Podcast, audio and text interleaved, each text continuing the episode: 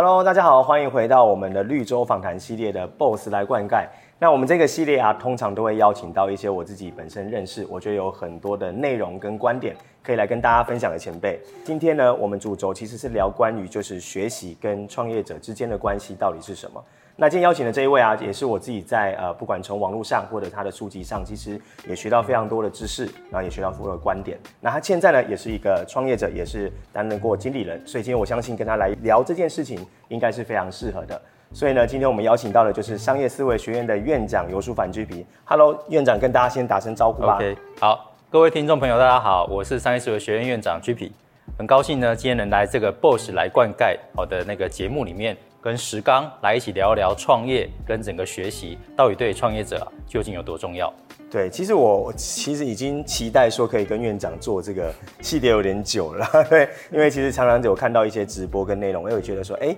其实有很多的内容是可以来谈从创业的角度来聊聊。那我觉得在聊我们今天的主题之前，也是不是可以先简单介绍一下，让观众知道，哎，那大概商业思维学院是在做些什么的？OK，商业思维学院呢，你可以简单的把它想成啊，就是一所线上的商学院。因为过去呢，你有可能想要学很多商业知识，你开公司啊，做专业经理人，都想要学商业知识，但以前呢，你可能得去上 EMBA。嗯，好，或者是说去补一个比较长的带状性课程，那可能呢还有一些资格条件的限制，你不见得能马上入学去做学习，那这样子呢你就失去了一些学习机会嘛。那商业思维学院呢，基本上就是希望说不要有那么多的条件限制，让每一个人都有机会好好去学那一些你在工作中用得着，在经营公司的时候派得上用场的那一些专业的商业知识，借由这样的商业知识的学习呢，让你把公司经营得更好，让你把工作做得更好。让你的生活呢可以过得更快乐。所以说实在的，商业思维学院呢，我们除了很多关于线上的商业课程之外，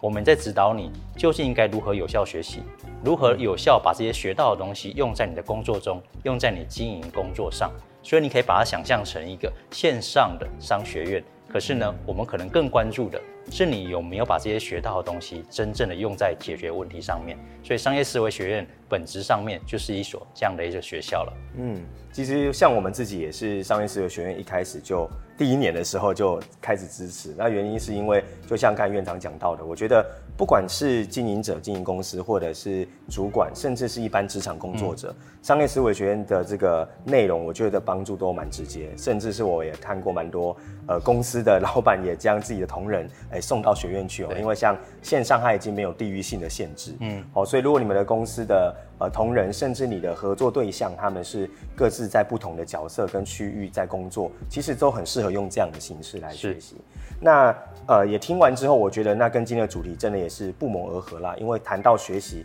那院长在做这件事情也是跟教育是息息相关。你自己本身也是有大量在阅读学习的人啊，所以我觉得今天的主题是很适合，所以大家今天可以好好的来一起呃激荡跟交流。那之后的问题也可以在呃影片下方的留言处都可以提出哦。那我们如果收到，也可以再帮你来跟院长这边来请教这样子。好，那第一题想要先问院长，就是既然回到这个学习，我想要聊一下关于。学习的本质啊，那你自己对学习的看法是什么？嗯，OK，我觉得学习很大一部分是在探索未知的东西啦，好像包含说我过去我自己做专业经理人的时候，可能想说，哎，我也蛮会带人的啊，嗯，然后呢，脑袋也还算灵光，然后做事的细节也还都还不错啊，所以老板要我做什么事，好像都可以做的差不多。那我就认为说，这种情况下，我还需要学习吗？嗯，我后来发现呢。我可能想错问题了，好，因为如果我是因为遭遇了问题才去做学习，有些时候它很被动。但我今天呢，我是透过学习去打开了自己的眼界，去知道一些自己还不知道的方法，或是看见一些还看不见的世界。所以我为了要去到那个新的世界里面，我必须更卖力的去做其他的事情。嗯。所以有些时候呢，我觉得学习啊是一种，就让我们探索未知，去知道一些原来我还有这些不知道的方法，原来我过去用的方法真的很笨。原来呢，实际上我的创业其实可以往更好的方向前进。我过去都没有想象过这些事情。嗯，这时候我就会落入到一个，我是每天在做事，然后碰到状况的时候才去找方法来处理。这时候都稍显被动。但如果我可以积极一点，是透过学习来开眼界，来知道呢，我的思维过去有很多的受限的地方。这时候你就会发现，学习本身就是一些探索未知世界的一种非常有效的方法。所以对我来讲，我觉得学习的本质是在这件事情上面。那当然说广泛一点，大家在谈学习这件事，可能会讲说学习就是解决问题。对，那解决问题呢，一样就是你要解决的问题究竟有多大，会决定你要学习的空间到底有多广。嗯，你到底是在解决眼前的问题，眼前的问题可能相对来讲好解决。对，因为呢，牙一咬，有些时候就是毛起来加班个两天，说不定就过去了。但是呢，你有没有想过，你会一直经常加班两天的原因是什么？嗯，有可能就是你一直用不对的方法来做事，你一直没有解决到根本性的问题。那那根本性的问题究竟是什么？你有可能现在是根本无法想象根本性的原因，问题在哪里？我觉得这时候呢，实际上你就是缺乏长期性在吸收一些新东西，让你脑袋开始一直受到激荡，你就其知道说，其实现在自己的边界可能是受制于哪些事情上面。这时候你会找寻更有效的方法来解决这个根本性问题，而不会永远只在解短期的问题。好，所以我觉得学习呢，对我来说，它其实本质上面就是在探索未知，就是在稍微让我们更知道看长期一点点去解决长期的问题。这个我觉得很棒。不过有一个点，我觉得也在思考，就是该怎么去处理。像院长刚才提到的，我觉得这个状态下是不是自己也需要有一些察觉力？嗯因为像刚才提到说。可能我们多数人在解决的是短期问题，那我的确也看到蛮多的，不管是老板或工作者，对对，对，那鸡生蛋，蛋生鸡，就是我们是因为去学了，才发现原来我知道的那么少，我应该要去扩大我的边界。嗯、可是，在他知道以前，有些人其实。他没有意识到说，哎，原来我现在加班两小时，还是我这个问题解决不了，原来是我学的太少。对，那那你如果遇到这样子的学员，或者是说有这样子的工作伙伴的话，你会怎么去提醒，或者是你会怎么去建议他们？我觉得我们在工作中，或是说自己都会碰到一种状况是，我觉得我已经有点聪明了，嗯，所以大多数出突突如其来的问题，我觉得我都可以处理掉。嗯，那他就会。没有意识到一件事情，因为他是靠天分在过生活的。嗯，但是呢，你的天分可能就只能处理就是相对低阶的问题。对，但你可能没有面对高阶的问题，所以你每天每天日复一日，经常在处理都是一些紧急性小的问题。嗯，那是因为呢，你还没有办法把你的能力跟你的位置提升到处理相对复杂的问题，那你当然就不会碰到难的挑战。嗯，好，所以很多有天分的人，或者是说创业其实初期很成功的创业者。其实他们可能到了一个创业就会遭遇到瓶颈点，那是因为他们非常擅长处理小问题，但是大问题他们其实处理不来。但是呢，他这个生意又不会死，可是涨也涨不大了。哦，好，其实他们都很多时候是因为他们没办法再处理更复杂的问题，他眼界没有办法到那个样子。所以今天呢，如果真的我在工作中碰到，或是说有创业者来跟我聊这个话题的时候，我经常会跟他问的是：你现在碰到的问题？你觉得最棘手那些问题，是不是它通常已经不是第一次发生了，而是反复在发生？但是呢，每一次发生，你都还是有机会把它处理好。嗯，但是呢，这种问题不会被根除，还是会一直出现。那实际上就意味着你其实是在所谓的作业层级，也就是说呢，哎，今天摄影机坏了，哎，我会把摄影机修好。嗯，所以每次坏我都可以修好它。但是你能不能防堵它坏掉？嗯，你能不能建一个机制，包含说它要保养，要怎么保养才能保保养的好，让它下次不出差错，或者是出差错的几率应该降到几低？嗯，就代表我们从一般的作业层级开始思考到所谓的管理层级嘛。所以一层一层往上叠，如果你没有办法去克服说啊日常经常发生的问题，你可以让它不发生了。对，所以代表的是，其实你没有在用更有效的方法在做事情。哦，也就是说，这个看的角度的格局或者是位置不太一样。对。对，所以我们在面对到这种这种学习者的时候，我们通常会问他的就是这一类的问题。哦，你的问题是从不再发生，但是你都还是可以处理掉，没问题。可是呢，你永远没有办法避免它不再发生。嗯嗯，就是你看事情的局，哎，是不是只能处理到一个段落？但是呢，今天问你，比如说你现在公司一年做五千万，你能想象一下做五亿的时候，你会有什么问题吗？可能你都无法想象，因为你跨不过你现在在做事的习惯跟方法。对，这时候其实他可能需要的也是学习，所以我们大概要回到他现在最迫切想解的问题，他现在自己遭遇到的状况，嗯，为什么他会想要来寻求一些讨论啊，或者是协助，嗯，会从这边点切入，然后你告诉他，其实可能学习是一件重要的事，嗯，也就是说，假设今天现在在那个荧幕前的这些，假设你也是刚才我是创业者，也许可以从我们的呃，例如说我创业假设已经七八年、十年。是不是在这个过往的三五年间，其实都差不多，甚至已经呃没有太大的增长跟长进？也许这就是一个可以反思这个问题的时刻。是，是嗯，我觉得这个还蛮好，因为我的确遇到蛮多，他说啊，我现在为什么要学？为什么要看书？我现在也活得很好，对，没什么 事啊，没什么事。但的确，他可能忽略掉说，哎，对，那可是我却一直好像没有在往上的空间。对。对、哦，这可能是一个很好的切入点。因为我我想说，呃，我们事业遭遇到成长停滞的时候，可能有些人就会想说，是我没有那个市场不对啊，或者是说是 是不是哪里出了问题，景气不好，对啊，就会开始往这个方向想。但是你回过头来想，就是一样景气不好，很多人还是做得很成功。对，那他是用对的方法吗？那有些人就会说啊，没有，他机运好。嗯，啊，但是人家为什么可以碰到这个机运？为什么你不行呢？嗯。这会不会也是因为我们思维受限了，导致我现在有这样的结果？嗯、所以我其实非常强调一件事情，就是创业呢，我们常讲说，哎，它失败有很多值得探讨的地方，但成功有可能就是独一无二的。嗯、但成功独一无二不意味着每一个成功过程中没有学习的空间。对，一定还是有。就是人家为什么这一次会有这个机缘？为什么这一次会碰到一个好的贵人？对。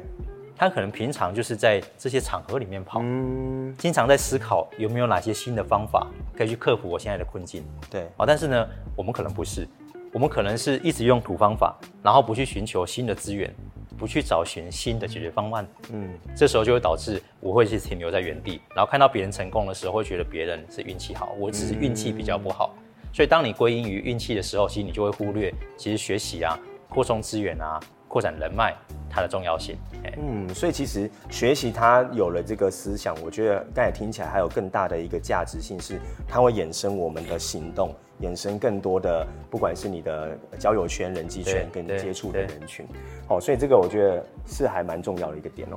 那我觉得如果这样听下来的话，我们今天如果更多的我们的听众很多都是就是老板嘛，就是中小企业主，那。院长刚才这样谈完之后，那你自己觉得你自己在当顾问的过程，或者是说在学院，甚至是嗯过往的这些创业圈的朋友，嗯、你觉得他们有在学习的这种类型，跟比较相对，像你刚才讲，他就是埋头苦干做自己的，你觉得他们这之间对创业者来讲学习，你看到最大的这个差别会是什么？OK，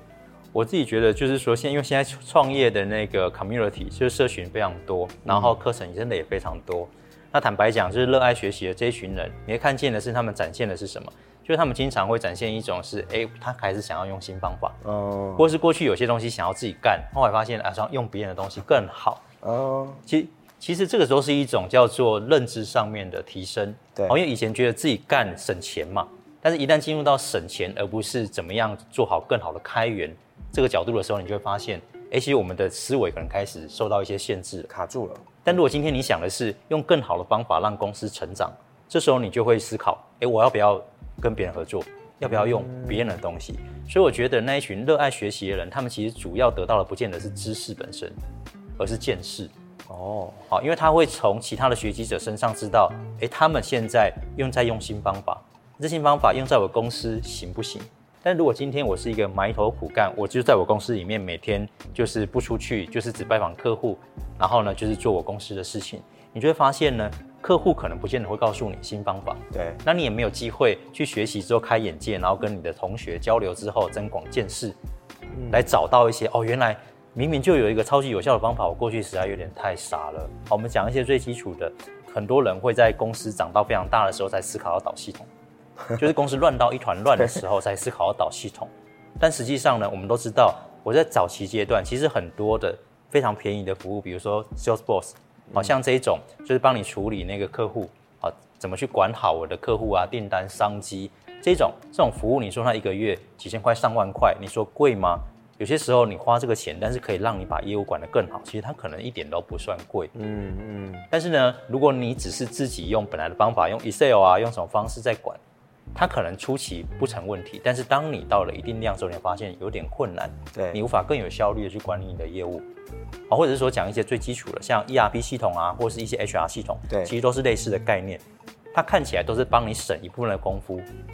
但是呢，你要想的是，当你的手能空出来，每个月空出个三四十小时，哇，那其实差很多，去做些有意义的事情多好。但是呢，我们如果一开始就想的是我要省钱、省钱、省钱，其实你就会把这些时间都是花在为了节省每个月可能几千块、一万块，的事情上面。嗯，我觉得这有些时候非常可惜。创业初期可以啊，但是当你业业务已经成长到一定状态，你还是靠着省钱在想事情，对，就相对是危险的。嗯，但是这些东西呢，如果你有去到去学习，你有去到一些环境接触到那一些一同学习的伙伴，你就会发现这些人在用新方法，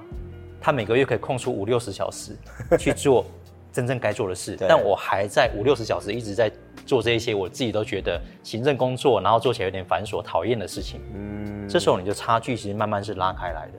哎，所以我们自己看到所谓的学习者跟不学习者，其实他们关键差异可能不见得是在知识上面有落差，关键是在见识。嗯，而那个见识呢，很大来自于他吸收了知识之后，又听听看身边这些人到底是他们怎么在做，怎么在讲，他们用什么新方法，回过头来我来调整我的做法。嗯，哎，这实际上就产生了巨大的差距了。对啊，这听起来也难怪可以开始理解，有一些的像我听过一些工作者，他们可能拥有着专业跟技能，但是他可能做了二十年的时候，规模永远只有他一个人，然后好像都没有落差太大。对，但有些可能像您说到刚才讲到的，就是见识这件事，我特别有感，就是也的确是要透过学习，可能我们学习的专业的这些方法之外，可是更重要的是。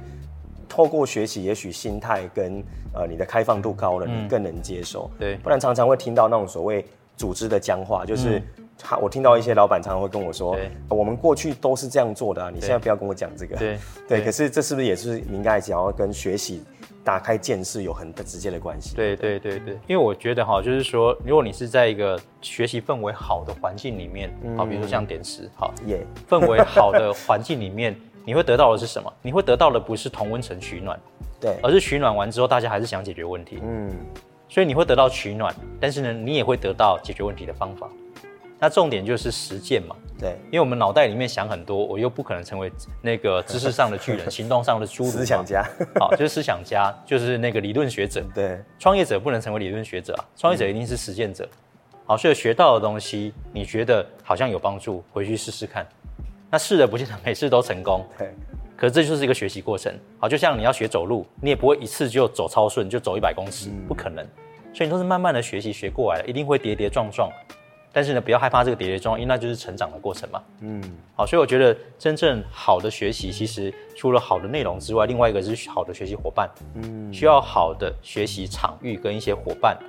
来让你可以取暖。取完暖之后，还可以勇敢的去克服问题，我觉得那是非常重要的一件事情。这倒是真的。那像这样也解决了刚才讲到说，很多的呃创业者一开始他就是被动的，其实他们可能没有发现这叫被动。也就是说，我今天呃工作我有专业，然后遇到困难我找方法，会觉得哎这就是一种学习。但其实如果要更主动，是需要呃在发生以前就先预防。那讲到这样观念形成之后，我们的下一题是想要问院长说，那就你这样的几十年的职场到呃个人工作到创业当经理人等等的，你这过程中你自己的学习的形式大概有哪些可以跟我们分享？OK，我觉得那个最早其实大家都撇不开，就是从工作中学，因为刚出社会，其实你什么都还不会，嗯、那你真的能把这份工作做好吗？可能也没办法，所以在工作中学一定是最快的，这是最早期的时候。但是，一旦开始了，你对于专业，比如说你做行销的，你已经大概知道行销可能是怎么样做了。那接下来往上精进，就可能不是那么容易了。你除了堆更多的工作之经验之外，哎，处理过更多不同的 case，服务过更多不同的客户，所以你在这过程里面会累积经验嘛。但是累积经验呢，有些时候它就是很片段的东西，对，很片段的东西。那你怎么样把这些片段的东西变成是相对有结构性？所以下次真的让我从头到尾做一次的时候，我知道怎么样把它做得很好。嗯、要不然以前在工作中你是负责其中一个部分，你也不见得全部都有接触到。所以为什么那个东西到你这一关的时候会变成这样子？为什么那个我们整个行销活动到了那个直播的场域场合的时候，直播是做这个工作？其实你可能不知道整个行销计划从一开始是怎么安排出来的。但今天如果你接触的 case 够多，你慢慢可以整理出一个东西。但这个东西呢，对每一个人的整理来讲，其实有一定的困难性，所以它可能会进入到你必须要进入到相对系统化的学习。对，比如说去看一本完整的行销学的书，去看一堂怎么做一个行销活动、数位行销活动的课程。这时候呢，整个看完，你自己回过头来再操演几次，有可能进步速度就会很快。那我自己过去的方法，实际上就大概都是这个样子。先从呢自己先动手做，摸一摸，哎，发现好像有些东西会，有些东西似懂非懂，接着就是看书，好、嗯、看书，然后找人学，然后把那个整个完整的知识呢，就学得更透彻一点点。所以知其然，呃，其也知其所以然。好，我觉得这个很重要。然后呢，到了一定阶段之后，你会发现看书对你的帮助还是很有限。好，因为书里面呢，我们都知道很多是呃比较理想状态，对，或者是作者本身遭遇过的状况，可能跟我自己遭遇过的状况不太一样。嗯，那这时候回到的重点就是真的在实践。书里面讲的东西很赞，但是那东西跟我公司的状况有落差。对，那不代表书就是错的。好，我觉得很重要就是我要实践。那实践之后还是有点卡卡的，你又不可能去问书的作者，他 你不认识他，那怎么办呢？找同号。嗯，所以我觉得到那个阶段，我们开始就是有很多的 community。好，比如说我做产品的、做技术的，有很多的社群。嗯，就在这些社群里面去跟人家讨论，好，或者在论坛上面做提问。然后跟别人做交流，我觉得呢，他就有机会去解到书上没讲，你工作中真实碰到，然后你不知道该怎么解的问题。所以我觉得学习环境、社群这个，实际上是有机会去扩展书里面所讲不到、涵盖不到的东西。然后呢，你也有机会跟别人更多的交流。是作者绝对不会把他做一件事情里面的辛酸过程全部讲给你听，因为他毕竟不是一个软性书籍，它是一个。知识性书籍，所以他不会讲说啊，他遭遇了多少挫折之后，终于把这个东西搞定，不会。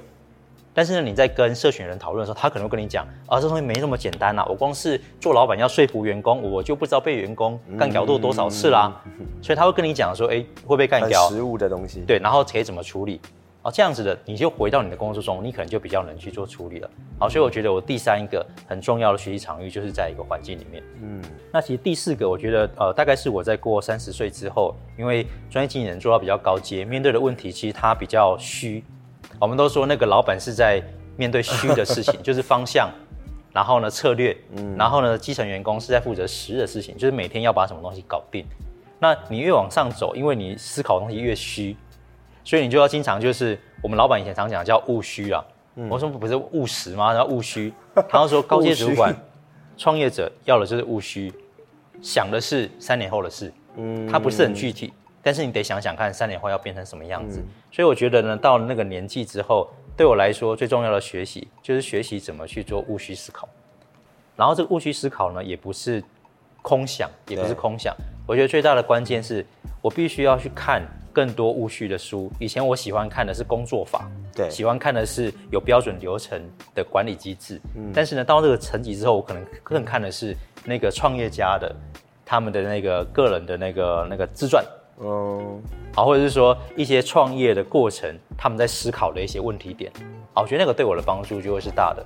好，我觉得在思考那些东西的过程，就让我知道说，哦，原来我以前的边界其实就是在非常 regular，然后非常好 management，嗯，好这个层级。但是呢，不好 management 那些开创性的东西，我其实对它理解是很有限的，嗯，嗯，所以我开始就是涉猎更多关于就是这种自传啊，嗯，好，然后创业的故事啊。好，或者是说我们谈一些比较哲学性的议题啊，好，比如说人生为什么，对，工作为什么，这种哲学性的议题，我觉得到那个阶段，我觉得对我的帮助就是把我的那个视野再往上再打开了一个层级。嗯，那这些虚的东西又往下怎么又打落实落实回来工作？我觉得那个就是一个又大的挑战了，因为虚的东西怎么变实啊？它真的是一个大挑战，真的。那我觉得这个这个过程，你要说有非常有效的方法吗？我觉得一定多多少少都有了。啊，比如说你真的参加了比较系统性的学习的环境，比如说有学点会去参加 EMBA，对，透过很多案例研讨，透过很多的专家来去分享经验，这当然有机会。那另外一个就是，我觉得还是在一个学习社群里面，好，可能它也是不错的方式。那当然，你能不能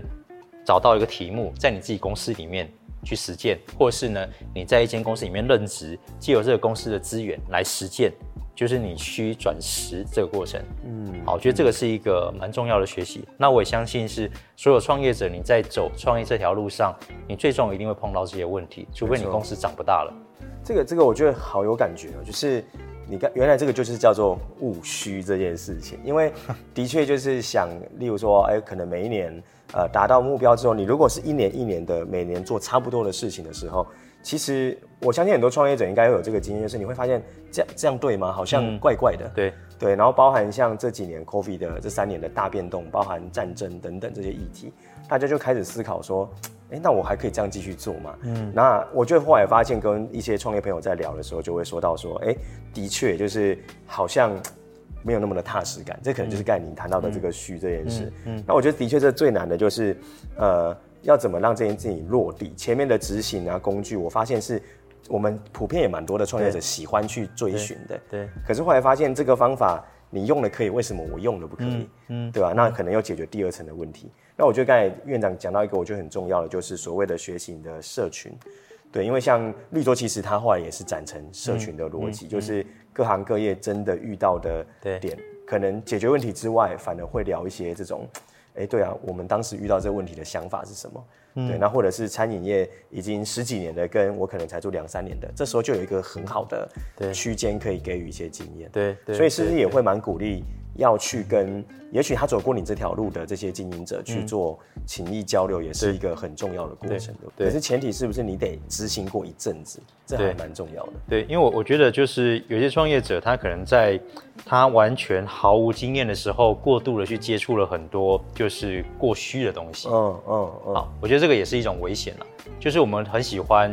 追一些高尚的东西，或者是一些新潮流型的东西，或者是呃距离我还很远。比如说我现在就刚创业，然后去听那个一年做几千亿的公司，嗯、然后想去追他们的经验分享。我觉得他的经验分享一定对你都会会有启发。哎，但是呢，过多其实对于你现阶段不见得有帮助。好、嗯，因为他们的视野跟眼界距离你现在实在太远，你其实有可能无法体会。或者呢，他讲的东西其实也不是在你这个阶段在考量的事情。对，所以我会觉得说，好的地方在于你真的自己真的摸索过一段时间，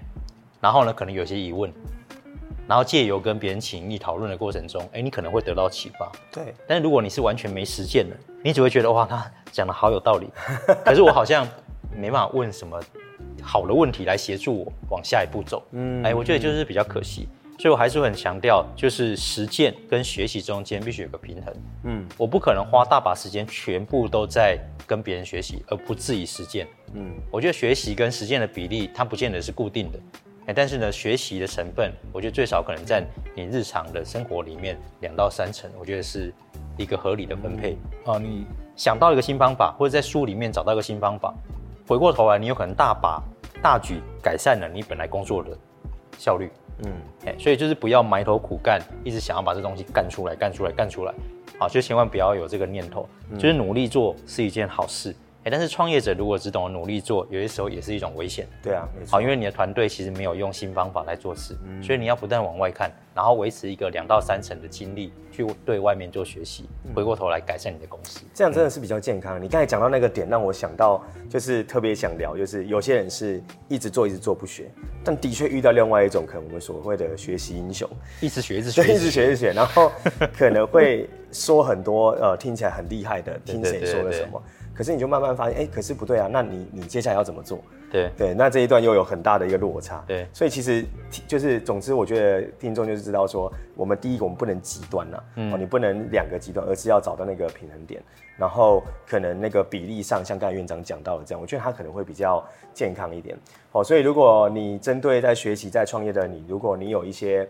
呃，不是很确定你现在的状况的话，其实我觉得这一集前段的这个从呃你的判断点，然后跟学习本质这件事情，都是可以很有帮助的。嗯，好，那接下来的两题，我想要再延续从学习展到一个领域，对，那也是刚好你的那个院长一个很大的标签，就是商业思维。因为我们也是一直在跟创业者说，其实创业者不能只是一个技职者，他不能说我只是呃特别会做菜，还是我特别会做设计，对哦，但是我不去学其他的东西。那商业思维这个东西，它对创业者的重要性又是什么？我觉得可以先请院长聊一下，你觉得商业思维如果要能够很浅显易懂，你会怎么解释它？那它对创业家的关系又是什么？其实商业思维本质上面就是一种创造价值的思维了，嗯，就是说你做的东西如果没有价值，不会有人买单，价值不够大，不会有人愿意出高价格，嗯，好，所以基本上呢，他在谈的就是你怎么样创造更高的价值。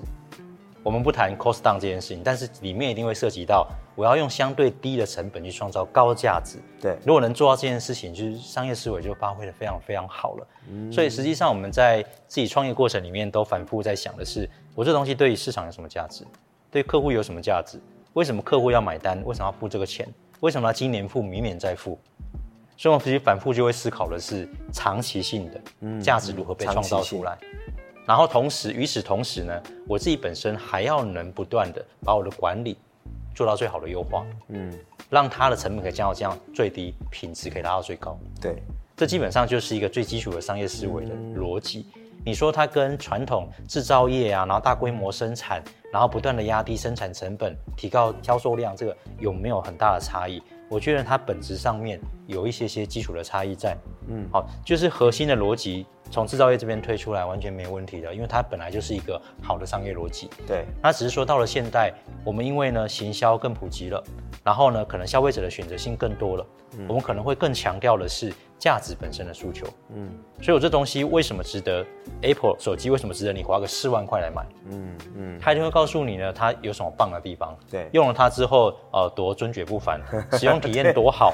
好，然后呢，就是说，哎，它多友善，就基本上他可能强调了很多是你会在意的东西。那当然，对很多年轻伙伴来说，我们会觉得，哎，拿个 Apple 手机好像高人一等的感觉，嗯，有种高级感。哎，为什么会有这种感觉？就是那品牌形塑出来的价值感。嗯好，所以品牌本身会造成一些溢价，没错。所以我们其实，在思考商业思维的时候，除了所谓的我有一个等价的东西跟你做交换之外，我能不能再把这个价值诉求再拉得更高？有机会呢，让我出去的产品或服务，实际上客人是愿意心甘情愿付更好的价钱来买的，而且换到的是他对等的商品的品质跟对等的服务。我觉得这样子呢，其实做生意起来，你不断往这个角度思考，大致上就不会落差到太大了。那剩下来当然是一些基本功嘛，比如说产品怎么越做越好，对，服务怎么越做越到位，我的管理怎么样是有序的，让品质可以非常稳定，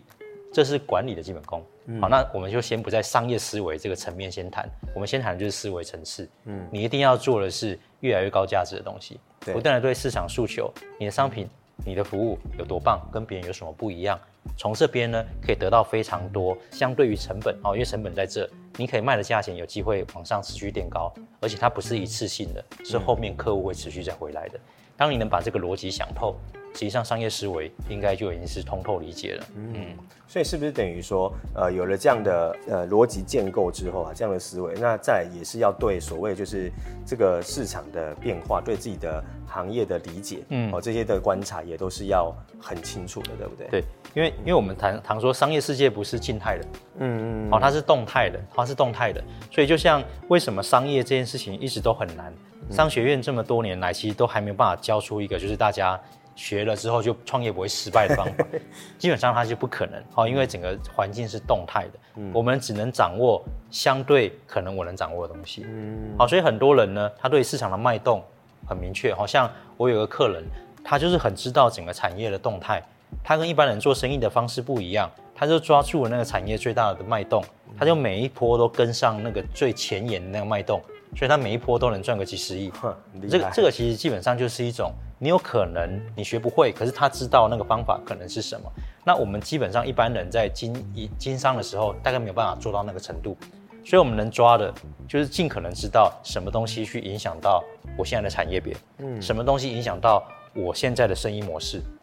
我必须把这个东西识别出来，每一年每一年去调整我的策略跟我的执行方式。嗯所以这也是经营生意最难的地方，真的，这也是经营商业最难的地方。所以你说商业的思维涉不涉及到对于脉动的掌握？我觉得一定涉及到。但呢，它也不是去广泛的分析各种有的没的状况，因为我们大多数做的生意其实并没有这么大的受到。环境里面各种因素的影响，嗯，有可能你最常受到的是，比如说 Facebook 广告政策改变啊，对对对，好，或是那个网络流量突然出现拥塞啊，好拥挤，然后你分配到流量就变少啊，嗯，或者是呢，相似性的产品越来越多啊，竞争对手，好，或者是说整体的那个那个生产成本提高了，这些可能你多少都会碰到，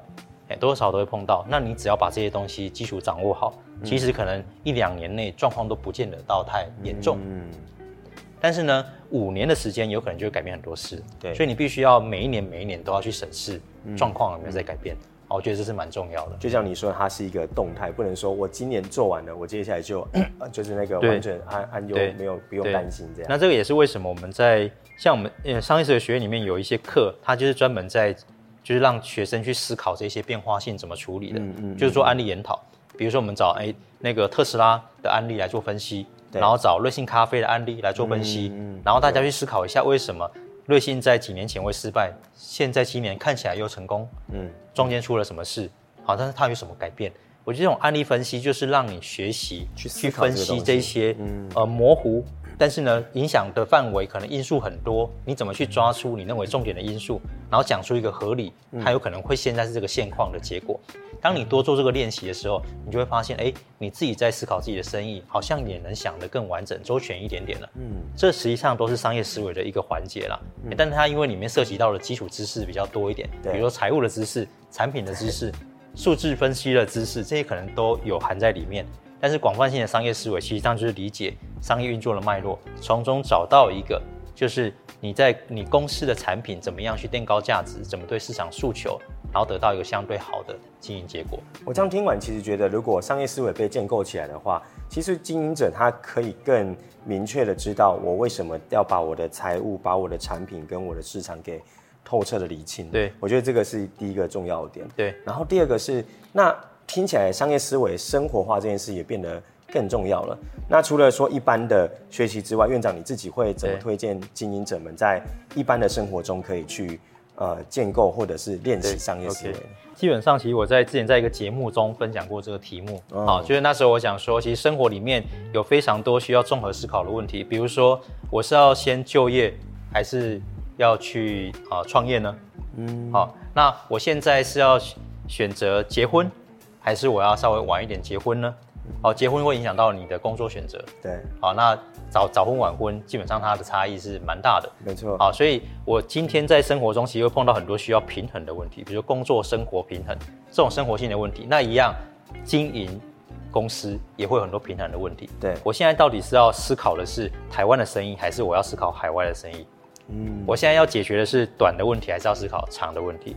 我现在到底是要盯一下，把我的现金流先降下来，然后撑过这一阵子，还是没有？我要选择去对外募资，所以这里面有可能都是平衡，而不是非一即二的选项。对，好，所以当问题不是非一即二的时候，你就会思考到有很多东西是不是我应该要来有个架构，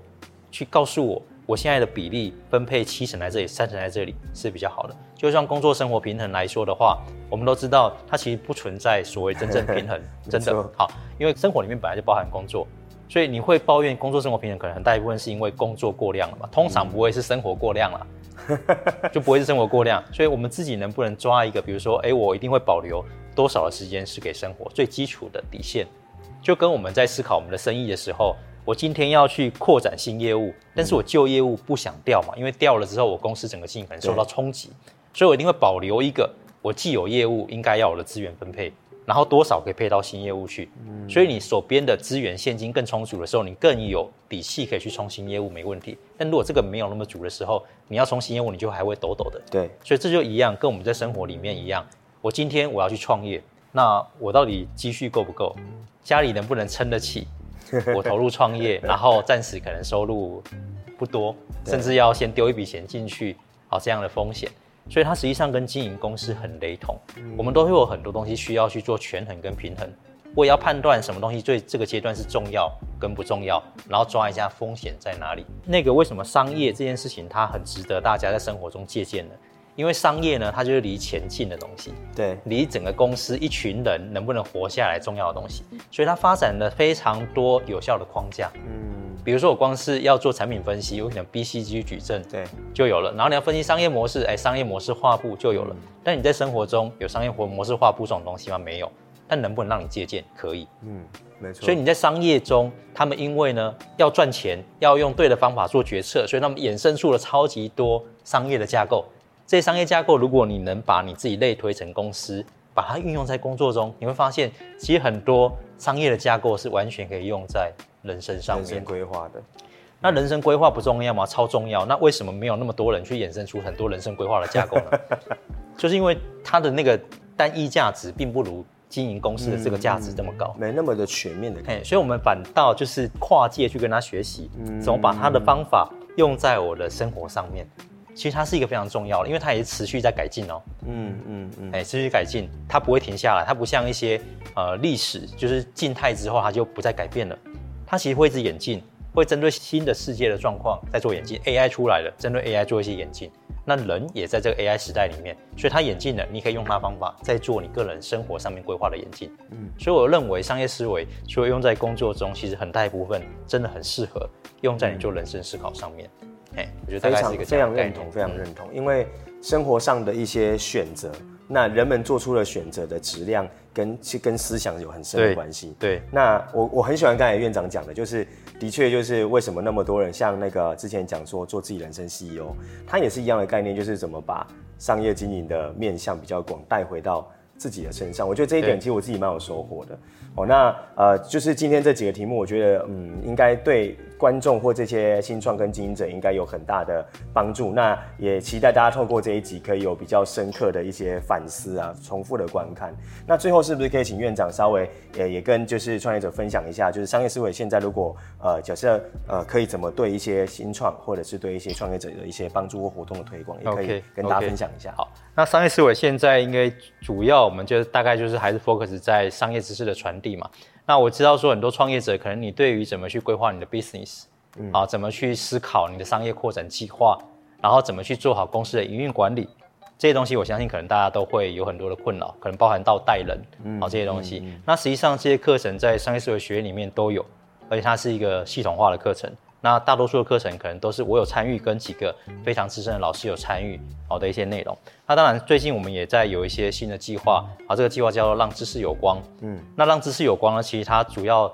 强调的是什么？强调的就是说，你过去的一些经验跟知识能不能被萃取出来，让你今天在教你的团队，甚至呢你在对外做分享的时候，你能讲的逻辑性更好，架构性更棒。那有些人觉得这不就是一个演讲训练吗？实际上不是，我认为它是一个所谓个人知识萃取的练习。嗯，你可能会，你可能过去很有经验，但是你的团队怎么样都学不会你的东西。那有可能是因为你没有办法把你会的东西，嗯，很结构性的梳理出来，然后告诉你的团队，我就是这样做做成的。以后你们也可以这样做，它有可能可以化成你公司经营管理的标准作业流程。我觉得这个也是可能对创业者会有帮助的部分，所以我们在第一梯的时候，实际上来参与的创业者应该有大概约莫三分之一左右。嗯，好多是要不就自雇者，要不就是自己创业当小老板的人，他们在这个过程里面就是得到的是他们怎么回过头去在他公司里面教会他的员工做好这件事。嗯或者呢，他在外面被邀请去做分享的时候，他的分享呢就会更有结构性跟张力。嗯，好，所以我觉得这个可能也是很适合各位可以参考的地方。嗯，所以我们可以在哪边可以找得到这些资讯？啊，基本上只要上网搜寻商业思维学院这一些那个课程，你全部都可以试看。嗯，然后呢，刚刚让知识有光这个，现在应该就在我们官网的首页的 banner。应该就可以看到它的一些介绍了。嗯，所以大家如果有兴趣的话呢，也都可以看。我们也会在下面的 show notes 上面去放上相关的资讯，大家也可以一起来学习哦。那我们跟院长其实很开心，今天终于可以来聊这些比较，我觉得我很 我自己也很喜欢探究的议题。毕竟呃，我们自己在做呃创业者辅导的这些所谓的商业工具上，其实也谈蛮多在学习跟人生规划上面的结合啦。嗯哦，那过去其实跟院长也很支持我们，常常有来做很多的评审跟一些交流，所以今天终于把他请上节目了，希望对就是镜头前面的每一个人呢，都是有很好的帮助跟支持。那如果你喜欢这个节目的话呢，也记得帮我们按赞、订阅、加分享、开启小铃铛哦，在关键时刻呢，都会提醒你有新的片上片了。那这个内容也会同步放在我们的 Podcast 上面，也可以持续追踪我们。那今天就很谢谢呢，就是 GP 院长可以来跟我们分享关于学习跟商业思维的知识。那很期待呢，接下来可以让更多人都一起拥有商业思维，让事业经营得更好。那我们今天就到这边，也跟观众说声拜拜喽。好，谢谢大家，谢谢大家，拜拜。拜拜。